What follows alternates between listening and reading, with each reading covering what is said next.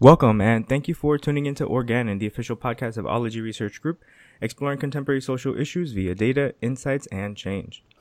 Social constructs are defined as a social mechanism, phenomenon, or category created and developed by a society. It's also described as a perception of an individual, group, or idea that is constructed through cultural or social practice. We know that things like race, gender, government, and even beauty are all considered to be social constructs.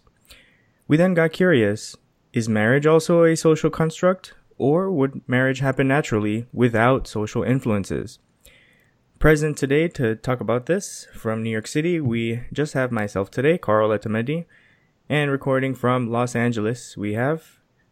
Hey there, Casey Shab. And Courtney Hirose. And I will take it away. I was just reflecting on a project that I had to do for my marriage and family class as an undergrad. And interestingly, this was a class that was part of an elective within the bachelor's program in business administration. And one would wonder, why the heck is there a marriage and family class in a business curriculum? And it falls in line with the marketing and consumer behavior, because if you have an understanding of how families work in a society, then you could technically sell to them also. And it's very evident when you look at marketing or advertisements on TV and you see like a happy family running down the beach in the Keys, right? We've always seen those kinds of advertisements. And what was interesting about that assignment is that the concept of what a marriage is differs across different cultures, and it kind of just evolved into what we have today. And it's interesting to think about marriage as a social construct, because if there weren't these forces in society dictating what a family should be and what a couple ought to look like, would people by default, like as human Homo sapiens, would we still like fall in love and stay with one person forever? Or is it inherent in like, or is it in our nature to want to be with a bunch of people? And that's what I wanted to pose on the table. What do you guys think? Well, since I'm single as fuck, I agree with the latter. Hooray! Courtney? I read something about it, and for the life of me, maybe it's because it's early, I can't remember if the just physiological opinion was we aren't. But that's,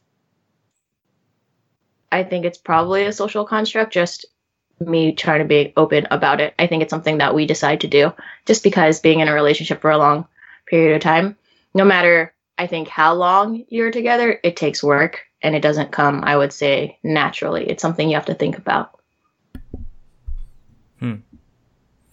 So then do you think that if it weren't for like social influences or like religion, for example, because that's like a very huge driver of the concept of marriage, do you think that people are just naturally like polygamous, or that people just fall in love with one person and stay with them forever and ever? I honestly, I don't really think it's like the question, chicken or the egg question. Like, if society is not there, are we gonna be motivated to couple? I think, but I'm not sure if there's a good answer to that, because that's a hypothetical solution. What I'm curious now, as you know, in the modern history where marriage is not such a huge factor in how people couple, that if it's even relevant or should even apply it. Mm-hmm. For example, we know that marriage in the past have been more of an economic contrast than it is about the idea of love and the idea that, you know, we can get fulfillment and, you know, we're connecting with a person. You know, that to me is more of a novel, new concept that's only exists with the earlier 20th century. Mm-hmm. with our grandparents, you know, who started that trend, or actually, I think it was our parents who really like embraced the idea of love and commitment. Mm-hmm. But now, like as I think as we have more economic stability and independence, that marriage is really more of an obsolete concept. Mm-hmm. What do you guys think? Well, I have a fun fact that I read in a Psychology Today article about polygamy. And mm-hmm. First and foremost, how would you all describe polygamy? Having multiple partners and being okay with it. Well, apparently, what? Nah, I see more like having multiple lovers, partner. Yeah, like investing emotionally in different partners. I mean, sexually, everyone can do that. Okay, so Courtney was right about the having. Polygamy is less about like the informal partnership, but more about the marriages. Like, so it's like a socially constructed formal okayness of multiple partnership. But there's two different types of polygamy. There's polygyny and polyandry. No, polygyny and polyandry. Polygyny is when you have one husband and multiple wives. And polyandry is when there's one wife and multiple husbands, which also happens. And there's this codebook called the Ethnographic Atlas Codebook that highlights 1,231 cultures. And they say that 84.6% are classified as polygynous, 15.1% as monogamous, and 0.3% as polyandrous. It further says that polygyny is much more common than polyandry, but it does happen. And one culture that I know where kind of like the women may be more in that position of having is one woman and multiple partners would be the Mosuo tribe in northern China. Ooh. For example, and the men are not even allowed to own property, and it's kind of like a shame to be born a man in that society. But then again, that's also a social construct. So, mm-hmm.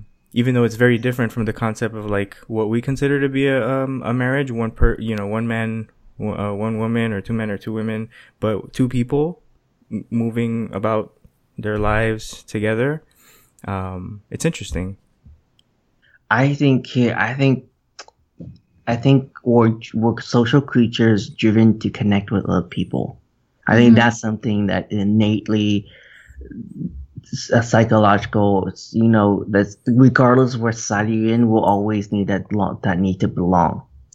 Now, the idea of having marriage, I think that's completely social because, and I don't think we need to be in a marriage or committed relationship. And the reason why I'm saying this is because, you know, I've been single for the past year or so-ish, and I'm actually finding that I am actually liking myself more. Like, and there's lots of studies to show that actually people who are single are actually just as happy, if not more happier than people in relationships. And being in a relationship actually doesn't make you happier. You know, you might be happy initially, like through lust and, you know, but after a while your emotion settles and, you know, you peak, you're at a valley that everyone's at. Mm-hmm. And it's like, for example, being single, because you don't have the other partner, you're more invested in your friends, you're more invested in what you like. You know, you're more likely to focus on what your needs are. In relationship, you sometimes you have to compromise, or sometimes you have to like negotiate, or you have to work with that person. I think being in a relationship, kind of to your point, Casey, you have to develop that first on your own, and it takes a while to realize that you need to develop that. I was listening, just me perusing on my normal Facebook, and since Will Smith is a 90s idol, I was actually listening to what he had to say, and he said something interesting about how him and his wife Jada, like, at some point in time, he just stopped and he was like, you know what, I'm done with trying to make you happy. You need to make yourself happy. And they kind of did it in a casual way where they're kind of joking about it. But that's when they realized that it's not necessarily the other partner's job to make you as an individual. Like, it's not my fiance's job to make me happy on a day to day. I'm responsible for my individual happiness. And it's really about two people on a journey, and then you're just on your separate journeys that happen to be together. And I kind of liked that perception of it, because it means that you still have your independence and you still have what you like, but then you compromise where you want to compromise, just given how you work through your relationship. And it's finding a partner who's willing to support you from that, but allows you to kind of thrive in your own environment. Mm-hmm. I think that's good, because you mentioned the key word that stuck out to me there was support. And I think a lot of relationships that don't end well are because instead of support, it's more like possession, you know, like, you belong to me now because we're married. Or maybe, like Casey was saying also about that social construct, I think there's also kind of like a subculture construct, because some couples aren't getting married, for instance, but then they're like, they feel like they're totally bound to each other because they have kids together, for example. So then they're like, oh, why get married? We already have a kid, so you're stuck with me. I totally have a good quote for this. Well, I think their relationships too can be defined by, like, or they're looked at in different ways. I feel like there's the one way where you're kind of like, you understand you have to work at a relationship in order to make it work. And then there's the romanticized version from like TV and stuff, where they only show you maybe the first 2 months of someone dating, and then they cut out, and then it's happily ever after, where you expect it to be like that for the rest of your life. Like in high school, you're like, oh no, the butterflies are gone. Gotta cut it, because now I must not like this person anymore, because you don't know what it's really like to be in a long-term relationship when you're a kid. And then you kind of grow and you develop, and you're like, okay, it's really a conscious decision / commitment, because this person, you know, makes you a better person. And I feel like that's kind of how love evolves, at least for me, from just to where I am today. Yeah. I mean, when, remember a time when you guys were actually single? I have a question for you, which is, do you feel like as a person, did you grow more when you were single versus, more when you're in a relationship? Or if you feel like in a relationship you're more like steady growth versus being single, where you're like more like bam? I think for me, maybe I'm gonna try to answer that question. When I finished my undergrad, like I came out of a bad breakup when I was in undergrad, and then that's when I said, screw it, I don't want to be with anybody. And then that's how, like, I really gave 110% to school. And I was able to, like, I replaced school with friends and with romantic encounters and all that stuff. So, like, I just submerged myself in school 100% and 10%. So in grad school, when I met Jasmine, I didn't really have the intentions of being with anyone, but then we had a very, like, mutually supportive friendship, which was pretty cool, and then it evolved from there. So I would say that it kind of looked like maybe like I was coming out of a trough, ending undergrad for a little bit, and then, like, I pursued grad school right away, so I started going, like, a little bit, like, on the incline, and then when I met Jasmine, then it just kind of, like, sped up the growth process, if that makes sense. What about you, Courtney? When I think it's probably similar to Carl in a lot of ways, where I had a bad breakup when I had, like, maybe my first couple years in undergrad, and then I went out with my friends a lot, and I just kind of did things, and I kind of was like, I don't really like this. I probably wouldn't have done it if I was still in a relationship, but either way, I don't know if it influenced me in a large way, because I was like, I still don't like it. I go back to what I was normally doing. And I feel like the growth trajectory was probably about the same, just because I'm always where I didn't usually see my significant other for 5 days a week, and I would only see them 2 days a week. So I had 5 days of independence time, and it was consistently like that, even with my current fiancé until recently when he moved in. So there was still a lot of time where I could do my own thing, which I think helped it thrive in that way too, in a lot of ways, because it allowed me to vent and kind of get stuff off my chest, but at the same time being able to kind of focus and drill down on school. I think it's just a bad idea to get involved with people when you're in undergrad. I don't know.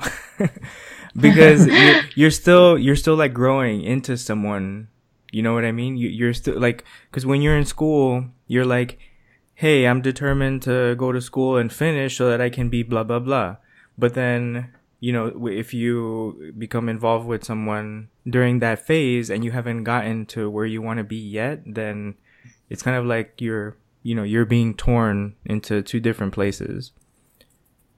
I totally agree. I mean, I dated someone my whole undergraduate and most of my graduate years. And like, I looking back, I don't think I was able to grow as an individual. And I'd learned a lot of unhealthy habits and relationships that now I'm like unlearning. But then when looking back, I'm not sure if I want to take away that experience either, because, you know, it's like having your favorite shirt. You're never going to wear it again, but just throwing away, just a thought of like throwing away, like, I don't know, you know? So, I think since all of us kind of went through similar experience, I do think it's part of the growing process, because you don't realize you're doing quote unquote unhealthy relationship activities until after the fact. And you're like, oh man, that was really bad. Courtney, don't ever do that again in your life, because that's not a proper way to act as a human being.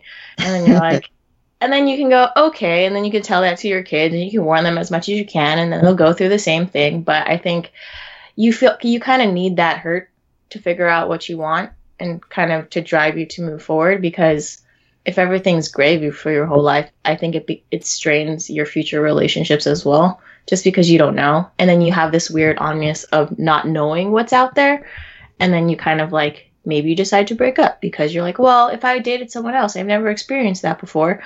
And then you kind of have that whole debacle too. But I guess it's up to the individual. Mm-hmm. Yeah. Well, do you think, I mean, this kind of side tour, but what do you guys think about, you know, open relationships and, you know, I like to think about motive first, because there's a motivation for saying, I'm not going to do what has been socially constructed. I'm going to do this other thing, which is be in an open relationship. And I think the primary driver for people who are in open relationships, like you have your main person, but then you go out and do your own thing and then come back, is that they're in pursuit of instant gratification. And I think that people who maybe toy with that idea of being in an open relationship do so because they're not getting gratification from their main person. And I really like the this book that was written by a marriage and family therapist / anthropologist who wrote this book called The Five Love Languages. And I never forgot what the five were. And it was basically this concept that there's like five different ways that you express to the person you're with that you love them. So this is like your like how you speak love to the person, and a way that you prefer to receive it. And that an incompatibility exists when the type of love language you like receiving is not what you're getting from the person. And the five love languages are gift giving, acts of service, physical touch, quality time, and words of affirmation. And it was based on like this multicultural study where the guy went around the world and tried to learn about how different cultures love each other. But what he found was, instead of finding differences, there were lots of similarities. And so just to give you like an example, gift giving is when you come home, with like flowers or like, like a present for the person you're with. Some people really like that. But people like me, for example, like I don't really value receiving gifts that much. So when I get gifts, like I don't see that as an act of love. I'm like, oh, cool, thanks. Then there's other like acts of service, for example, is like, hey, I'm going to wash clothes for us. I'm going to do the dishes. I'm going to do this. Those are acts of services. Physical touch is not just sexual. It's also like holding hands and hugging and stuff, sitting on the person's lap. Physical contact. Some people are very irritated by that. So if you really like physical touch, but the person you're with does not give you physical touch, then you're going to seek it somewhere else because you're in pursuit of that type of fulfillment. Then words of affirmation is just saying like, hey, you look great. You're smart. You're beautiful. That's words of affirmation. And then quality time is just being with the person. Some couples, like in the situation where you have two physicians or two surgeons in a relationship that work like so many hours and they rarely get a chance to see each other, it could work out if they both don't value quality time. But when you have the situation where, the person's a pilot and the other person is like a stay-at-home or like freelance or whatever. If the freelance person very highly values quality time, but the person they're with doesn't give it to them, they're going to pursue it in some other way. And sometimes they can pursue it by seeking friends or family that could satisfy them in that way. But if they have to go outside, then that you run the risk of the person, running off with someone else. So that's what I think. Like the open relationship is in reality a pursuit of instant gratification that you're not getting from the main person. Yeah, but I'm not sure I can connect that with the five languages of love, only because, it sounds. Well, this is how I'm interpreting it. Well, because you're not stroking your lover's language of love, they're not getting what they need, so they're going to go pursue external gratifications. Maybe there's something more to it. I mean, I guess I've had experience, having fun with couples in open relationships, and I'm always fascinated because I've always, asking them, what is it that, drives you, do you feel jealous? Do you know, would you do this? And I think for me, I can categorize them into two groups. One of them are doing it to salvage their relationships, which I kind of find more often than not. And the other ones where they have this complete, genuine feeling of kind of the confidence about the relationships and they love each other in every single way. But sometimes they just feel like they need to have sex with other men. Right. I think it's risky though, because if a bond is established between the person and another man, for instance, then there's that risk of losing the main love that you're with. And being, I don't know. It's interesting though. I know. See all the stuff you get. Well, I guess you might have to deal with that too. I bet you are never. Before I used to have a very closed-minded perception of open relationships, but when I'm being single, it's kind of forcing me to be more open and kind of see. Because now the way I see relationships is, I feel like it's a lot more fluid. It's human sexuality is complex. Mm-hmm. So I think a relationship would be complex too. It's just hard to to define or put one narrative in a relationship and say, well, this is it. Mm-hmm. What are your thoughts, Courtney? I think being in a relationship, whether it be with one person or multiple, is a conscious decision. Because I have friends who are in open relationships and I'm like, more to you if you can deal with that. But I know me as an individual of how I've been raised, I would not be able to handle that very well, just me as myself. And I think understanding of what type of relationship you are in is part of how you develop and kind of how you form your opinions. So I think, Casey, the kind of the stage you're in is maybe you're testing it out to see if that's what you'd be comfortable with. And that's a conscious decision, because I really do feel like long-term relationships and like long-term happiness is a decision that you decide to make for yourself because you understand how you tick and what's going to mean the most to you. So even with the love languages, I feel like it's funny enough, we were actually talking about it yesterday. Like the way I show my kind of love is kind of how I was raised too, because my mom would always be like, oh, you want that? Then she would go out of her way and she would buy us something.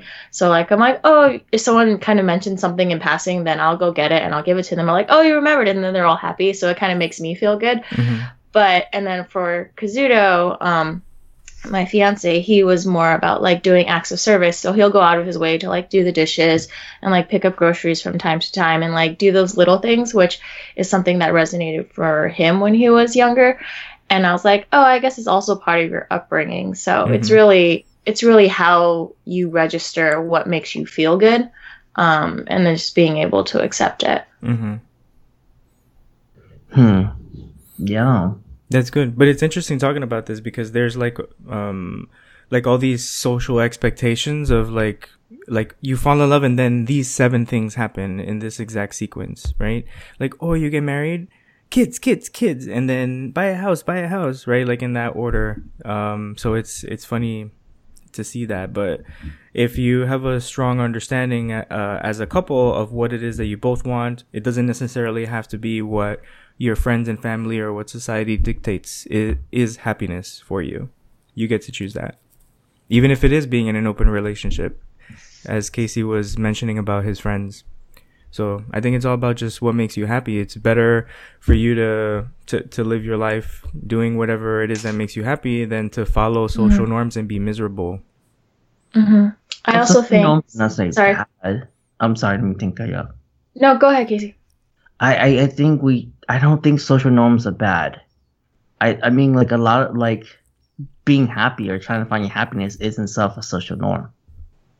And honestly, the pursuit of happiness is not necessarily a good thing either. Because sometimes, you know, like I think it's more contentness or something, you know? Because you have peaks and valleys, and you can't change those. Like when you're feeling like crap. Yeah. No, I think you have a point, Casey. But it's really like, I know it's going to be really vague what I say, but it's really your personal interpretation of happiness. I know I, as an individual, always have this struggle where I'm kind of like, what's the next thing I'm going to do? What's the next thing I'm going to do? And then I'm always stressed out because I'm like, oh my God, I'm never going to be happy. Because it's just this stressful thing and you don't really know because you expect your peaks to be your always. And if you're not your always, then you're like, what am I doing wrong? What's that next thing to kind of like spark that? And then just out of nowhere, I decided to read this book that was recommended by my Headspace app kind of group on Facebook, which was 10% Happier by Dan Harris. And I'm a kind of a cynical person from time to time. And I try to be grounded in terms of like, does it really help? But just given that perspective where he was an anchor and he was very like questionable or like didn't understand how meditation worked and was just didn't believe in it too much. I'm like, okay, that's kind of where I was coming from too. And then I was reading through his thing and like, it's not more so about feeling happy all the time. It's being able to identify it and then moving from there. And I really took that to heart. And I would say out of all the books that I've probably read in the near term, it's made the most influence because it teaches you to identify what you're feeling and determining if it's useful or not, and then moving on if you need to. And I think that just really helped me be okay with being quote unquote bored on a day to day or during some parts of my life, because you can't feel every single moment with what you're doing at the top peak of what you're doing. I think that would be drugs. So I think it's kind of just being able to identify it.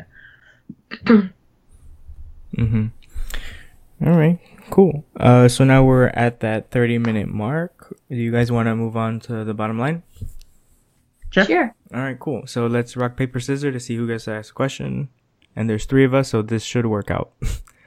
Hopefully. All right, ready? Rock, paper, scissors, shoot. Okay, all scissors. Rock, paper, scissors, shoot. Oh, Courtney gets it. Okay, I'm going to ask the same question that was posed to me yesterday because I had a very difficult time answering it. you as an individual, if you were to categorize your from the five languages of love that Carl said, which one are you the most receptive to? And I'll pass it off to Carl first, since he knew what the languages of love were first. I would say that for mine, it's definitely quality time. I'm a big recipient of quality time, a big giver of quality time. I always prioritize like hanging out with Jasmine or going on trips with her, or, you know, like if there's anything, like any hiking opportunities and whatnot. So I think that for me, it's definitely the quality time one for sure. I'm not too much of a gift giver, or like, you know, and she is a gift giver. So like I guess it kind of sucks in that sense, because I don't really like highly value gift receiving, but I think it's a neat aspect. But I would definitely say hands down it's quality time. If I was with anybody that had like a very crazy work schedule, or someone who put their career as like number one in their life and that's all they did and they brought work home and stuff, I don't think it will work out. Casey, did you want me to go, or did you want to go? I know you have a quote. You can go. Okay. So for mine, I had a little bit of trouble, because I think being in a relationship and whatnot really depends, kind of as I stated before, on your individual happiness. So I think my expectations aren't, I don't expect all these things, and I think all of them are kind of nice to haves, but not necessary. But if I had to choose one, it would probably be the quality time. But with my fiance being in school and him focusing on that, I know I can't be selfish and kind of expect him to be with me all the time. So I think I'm more of a neutral. If you get little snacks of each one, I don't really have one that's like always on or that I need all the time, because I'm hoping I can adjust to it. Dang. Way to undermine the five languages of love, Courtney. If I got the bottom line question, I was going to ask where Courtney got her sweater. Oh, my cat sweater? I have a cat sushi sweater. It's like a cat sushi sweater. Those are two things I really like. I'm like, I need to get that. Yeah, we got it from H&M. They're so cute. They're little fat white cats for our listeners, and little sushis. They have fish on them. I promise I won't tell PETA about it, because it implies that we're going to eat the cats. No, just imagine them as costumes. Okay. It's all the cats are in costumes. Oh my god, so cute. Aw. I think the five languages is what's screwing me over in finding a quality mate, because I know that I really like words of affirmations and gift giving, or receiving, and so when a mate does that to me, I'm like, you're touching my sensitive spot. Marry me. I was like, damn it. They're not good. For me, it's not a good indicator, because I'm like really driven by those needs. And, like one thing is my, Courtney was talking about book. I recently read an amazing book. It utilized attachment theory, but for adults. And the book is called Attach. And it distills why dysfunctional relationships exist. I'm part of that. And one thing I found, the reason why I behave a certain way is because for me, I have an insecure attachment. I feel like they need to, I always need to find a safety and security. And when a mate does that language for me, it's emotional override, and I overlook all the other negative qualities, or not negative qualities per se, but qualities that are actually not good for me. So I'm not sure, how do I best describe it? I feel like the language of love is the external, but it's not. I don't think that's enough to connect. I don't know if that makes sense. Does that make sense to you guys? Like it's a component, but it shouldn't be the one driving factor. Mm-hmm. I got it. So metaphorically, it's like if you're looking at two jigsaw puzzles, the like connecting angles are the love languages, but the piece might be from two totally different puzzles. Yeah. And when I look for mates, I forget that the other puzzle exists, and I see like, I mean, for me, it's like, oh my God, he's saying nice thing to me. I feel so good. I feel so nourished. You know, like, yeah. So, yeah, but like the strange thing is, the moment that I acknowledge the fact that I am not great at love, or like I have certain anxieties about love, that you know, like my raising up in an orphanage is affecting me as an adult in terms of security. I'm actually like, when I go on dates now, I have this like, I don't give a fuck attitude. I'm just going to be me. And if I need to cuss, then I'll cuss. But if I want to make a silly, dumb joke, then I'll make a silly, dumb joke. And like, what I'm finding is like, I'm like, okay, am I happy being me with this person at this moment? Like, am I enjoying myself? Not that is that person enjoying me? Because, you know, that's a given. And like that's a criteria that I'm measuring to be like happy, and yeah, I'm totally going on a tangent, but I did have a quote because it's inspired by what Courtney said, and it's a quote from a book called A Course in Miracles, and the quote is, "Salvation comes from within you, not from outside sources."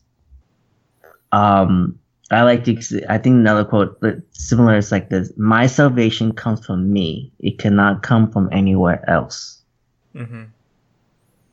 Yeah. How cool is that? It's deep. Bam. Mm-hmm. Bam. Drop. We're born alone. We die alone. That's the Carl version of Casey's quote. Yep.